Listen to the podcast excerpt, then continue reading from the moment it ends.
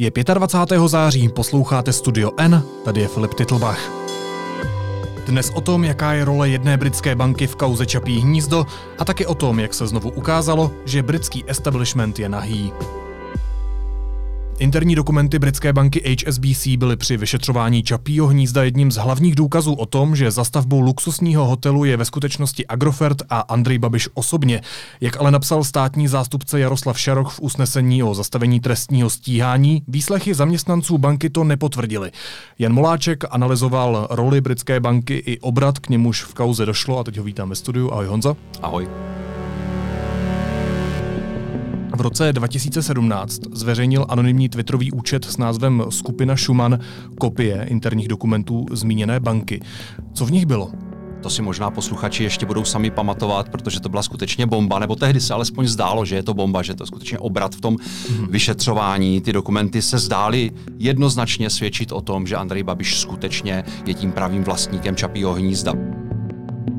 Eh, ty dokumenty vlastně se týkaly posuzování žádostí o úvěr na stavbu a později vybavení eh, toho hotelu a eh, bankéři tedy mezi sebou si tam posílali různé informace, doporučení a tak dál a vlastně jednoznačně se tam vyjadřovali v tom smyslu, že ten, ten projekt normálně by žádné financování, žádný úvěr dostat nemohl, protože nebyl ekonomicky soběstačný. Eh, ta firma Farma Čapí hnízdo neměla žádnou podnikatelskou historii, to znamená žádná banka by jí pravděpodobně nepůjčila žádné peníze, v žádném případě ne stovky milionů, o které, o které žádala. Ale ti bankéři si mezi sebou psali zhruba ve smyslu tom, že eh, nebojte, tady zatím to je Andrej Babiš, silná skupina Agrofert, která patří k našim nejdůležitějším klientům v České republice a proto je to naprosto v pořádku, ten úvěr můžeme poskytnout a také ho poskytli. Mimochodem ví se už, odkud ty dokumenty unikly?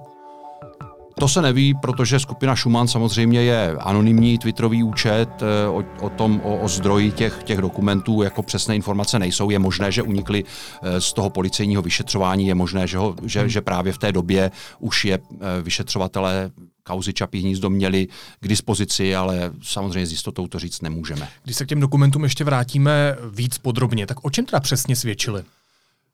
Zdáli se svědčit o tom skutečně nevývratně, že eh, minimálně ta banka je stoprocentně si jistá, že eh, Andrej Babiš je skutečným vlastníkem Čapího hnízda. A samozřejmě banka měla s Agrofertem a s Andrejem Babišem osobně velmi úzký vztah. Oni to tam ti e, různí šéfové těch, těch, toho korporátního bankovnictví v pražské pobočce té britské banky píší zcela otevřeně panu Babišovi musíme vít vstříc, je to náš, jeden z našich nejdůležitějších klientů, tak e, poskytněme tento úvěr farmě Čapí hnízdo, což je jeho klíčový projekt, což je projekt, na kterém jemu osobně velice záleží. Takhle to tam doslova píší, což jsou samozřejmě věty, které eh, jakoby zdají se svědčit, nebo pokud by se tedy prokázalo, že to takto skutečně je, že ty věty jsou pravdivé, eh, tak by to samozřejmě bylo pro Andreje Babiše velice eh, nepříjemné, protože celé to vyšetřování bylo o tom, jestli o tu eh, dotaci určenou malým a středním podnikům skutečně žádal ve skrytu Agrofert, který samozřejmě žádným malým ani středním podnikem není. No a na tuhle stopu zjevně sázeli i policisté, tak proč nepřinesla žádné důkazy? No, protože policistům se podařilo vyslechnout eh, bankéře nebo, nebo eh, pracovníky, pracovníky banky někdy koncem roku 2018, tedy zhruba rok poté, co ty dokumenty tedy byly zveřejněny. A jak píše státní zástupce Šaroch v tom usnesení, výslech vlastně potvrdil, že ty dokumenty, že v těch dokumentech nepsali pravdu. Mm-hmm. Že zkrátka dobře ty informace, které jsou v těch dokumentech, nejsou pravdivé. A teď samozřejmě nastává otázka, jak to? Proč si bankéři e, psali nepravdivé informace mezi sebou v dokumentech? E, ta odpověď, tu odpověď samozřejmě neznáme. Nevíme. Nevíme, nevíme, jak to oni vysvětlovali, protože tady tyto pasáže byly v tom usnesení začerněné, výslechy těch jednotlivých svědků. Pravděpodobně v těch začerněných pasážích jsou i nějaké informace, tedy, které vyplynuly z výslechu těch pracovníků banky. To znamená, nevíme, jak to vysvětlují. Jedna z možností je ta, že samozřejmě banka e, má povinnost uvádět e, pravdivé údaje v nějaké oficiální komunikaci na venek, ale těžko asi může někdo zakázat dvěma bankéřům, kteří si posílají třeba e-mail v rámci hmm. té banky, aby prostě e, v rámci nějakého zjednodušení prostě nemluvili o Andreji Babišovi jako o skutečném vlastníkovi, byť formálně to tak nebylo, ale jako z pohledu té banky to tak samozřejmě bylo, protože Agrofert ručil za ty úvěry a takže pro ně vlastně to jako fakticky vzato tak to bylo. Prostě Andrej Babiš pro ně byl ta osoba, která ručila za Jasně. to, že ty peníze dostanou zpátky. Ty už jsi zmínil státního zástupce Jaroslava Šarocha. Mě by vlastně zajímalo, uh, jak velký význam má pro něj tahle záležitost. No tak on ji sám uvádí v tom usnesení jako jednu z klíčových věcí, kvůli které vlastně se mu nepodařilo dokázat ten typ propojení mezi Čapím hnízdem a Agrofertem, který by naplňoval definici toho propojeného podniku. To znamená, on, on těch propojení samozřejmě našel mezi Agrofertem a Čapím hnízdem velice mnoho, to nelze nenajít, to samozřejmě o tom píší média, všechna ta různá propojení, ta, ta byla potvrzena, hmm. ta tam jsou, ale z pohledu tedy státního zástupce a z pohledu toho odůvodnění jeho rozhodnutí eh, nebyla naplněna definice propojeného podniku. To znamená, to znamená z jeho pohledu eh, skutečně farma Čapí hnízdo je nezávislý podnik, nezávislý na Agrofertu a věc, která by to bývala mohla změnit, by bylo právě, právě důkaz, který zřejmě Jaroslav Šaroch e, doufal nebo se snažil získat v té bance. To znamená, pokud by v té bance, teď mluvím hypoteticky, pokud by v té bance ležel papír podepsaný Andrejem Babišem, kde by, kde by Andrej Babiš napsal, e, nebojte se, peníze dostanete zpět, skutečným vlastníkem Čapího hnízda jsem já, mm-hmm. kdyby tam něco takového bylo, tak by to pravděpodobně e, znamenalo nějaký úplně jiný výsledek toho trestního stíhání. A to tam nebylo. To tam pravděpodobně nebylo. No a jak se k tomu staví samotná banka? Banka se k tomu eh, nestaví příliš otevřeně, což od banky asi není příliš překvapivé. Já jsem samozřejmě eh, banku, jak její londýnskou centrálu, tak její pražskou pobočku eh, prosil nebo žádal o nějaké vyjádření. Oni vlastně odpověděli dvěma slovy, nekomentujeme spekulace. A co s tím dál tedy? Tak co s tím dál? Samozřejmě eh, víme všichni, že jediná osoba, která s tím něco dál dělat může, je nejvyšší státní zástupce Pavel Zeman. Do jaké míry on se s tou eh, Šarochovou argumentací stotožní nebo nestotožní, je samozřejmě na něm. Honza Maláček, redaktor a komentátor Deníku N. Díky moc. Díky za pozvání. Za chvíli jsme zpátky. Neomezená data hýbou Českem. Proto O2 přináší nové tarify Neo s neomezenými daty pro nekonečné sledování videí, nepřetržitý poslech hudby i podcastů. Chytrá síť O2. Teď si poslechněte zprávy, které by vás dneska neměly minout. Ministerstvo práce a sociálních věcí podalo trestní oznámení na pardubickou chemičku Syntézia ze svěřenského fondu premiéra Andreje Babiše.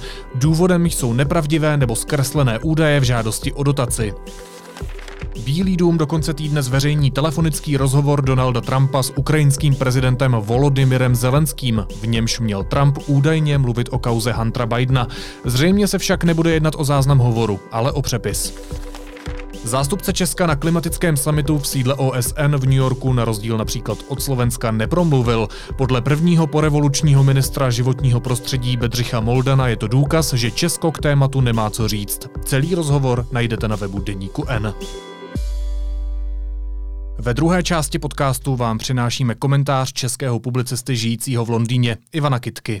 The court is bound to conclude, therefore, that the decision to advise Her Majesty to prorogue Parliament was unlawful because it had the effect of frustrating or preventing the ability of Parliament to carry out its constitutional functions without reasonable justification. Předsedkyně nejvyššího soudu, 74-letá Brenda Hejlová, pronesla verdikt svižně, bez váhání a s dikcí ředitelky školy jejíž rozhodnutí nestrpí odkladu.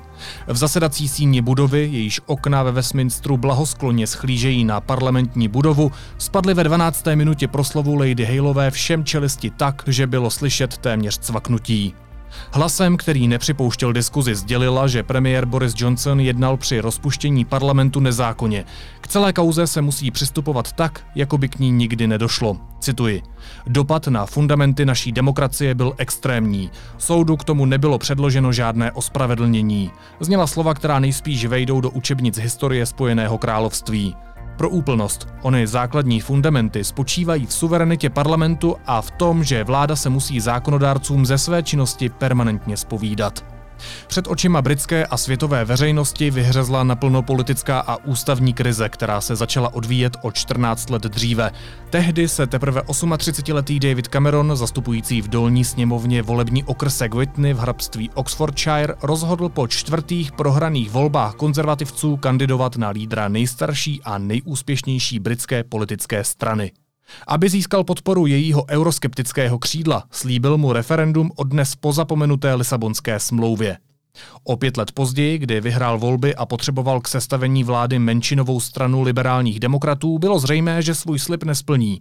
Aby o dalších pět let euroskeptiky ukonejšil, nabídl rebelům ve straně ještě větší vějičku – referendum o samotném členství v Evropské unii. Well, I am and sorry about some of the things that have happened, and I do feel regret for some of the decisions and choices that I made. But I, I don't regret uh, the idea of having a referendum Když pak minulý týden uváděl na trh své knižní memoáry a objížděl rozhlasová a televizní studia, tvrdil, že ničeho nelituje.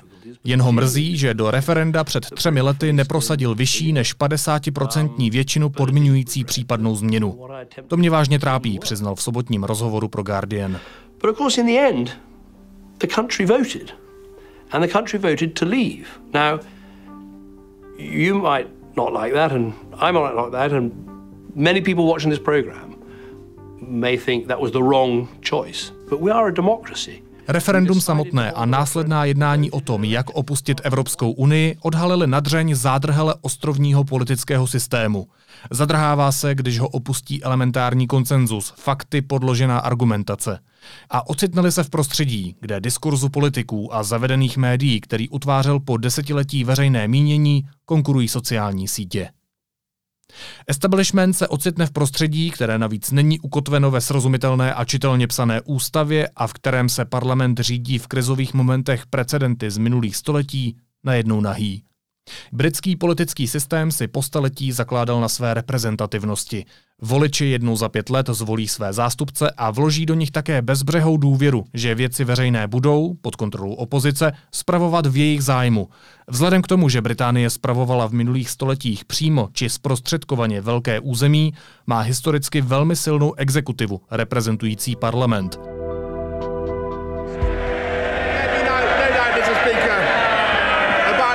consequences of this vote tonight, it means that Parliament is on the brink of wrecking any deal that we might be able to strike.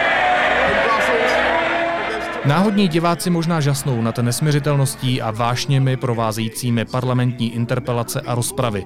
Otěže programu parlamentních schůzí a průběh hlasování až do Brexitu třímala pevně v rukou vláda, respektive premiérem nominovaný ministr s výmluvnou přezdívkou Bitch. Jehož hlavní rolí bylo postavit poslance před hlasováním do latě, případně avizovat vládě možnou vzpouru tak, aby případným kompromisem předešla porážce.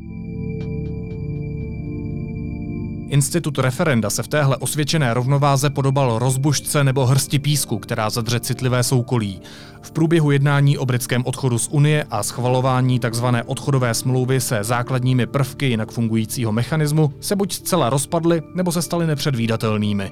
Společný pokus Borise Johnsona a jeho hlavního poradce najít k Brexitu zkratku suspendoval na pět týdnů celý parlament a uvolnit si ruce k jednání o Brexitu se zdál snadnou a jednoduchou fintou, jak se vyrovnat s rebelujícím parlamentem.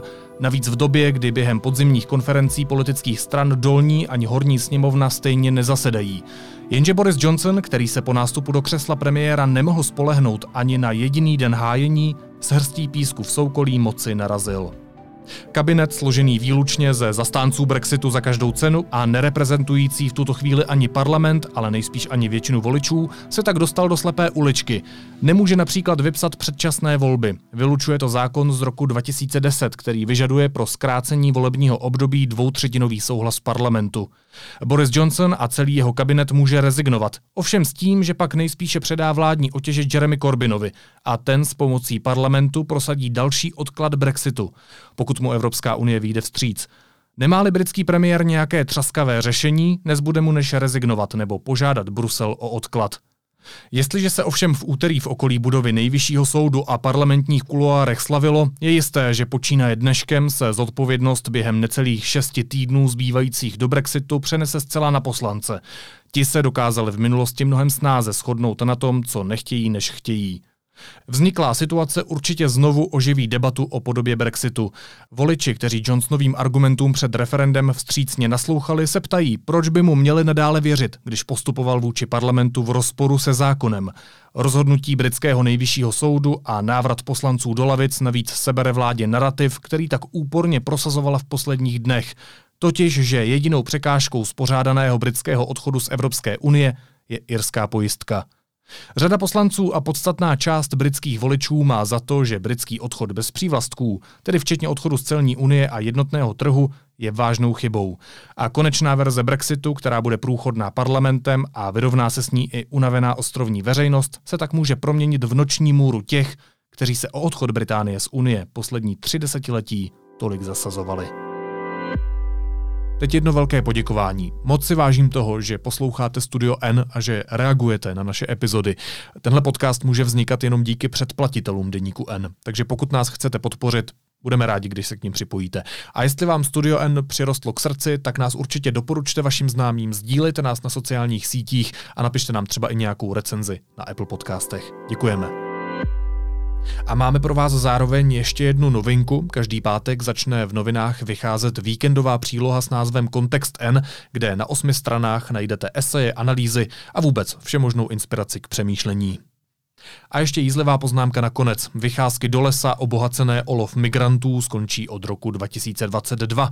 Ministr vnitra chce totiž zrušit domobrany. Už bylo na čase. Naslyšenou zítra.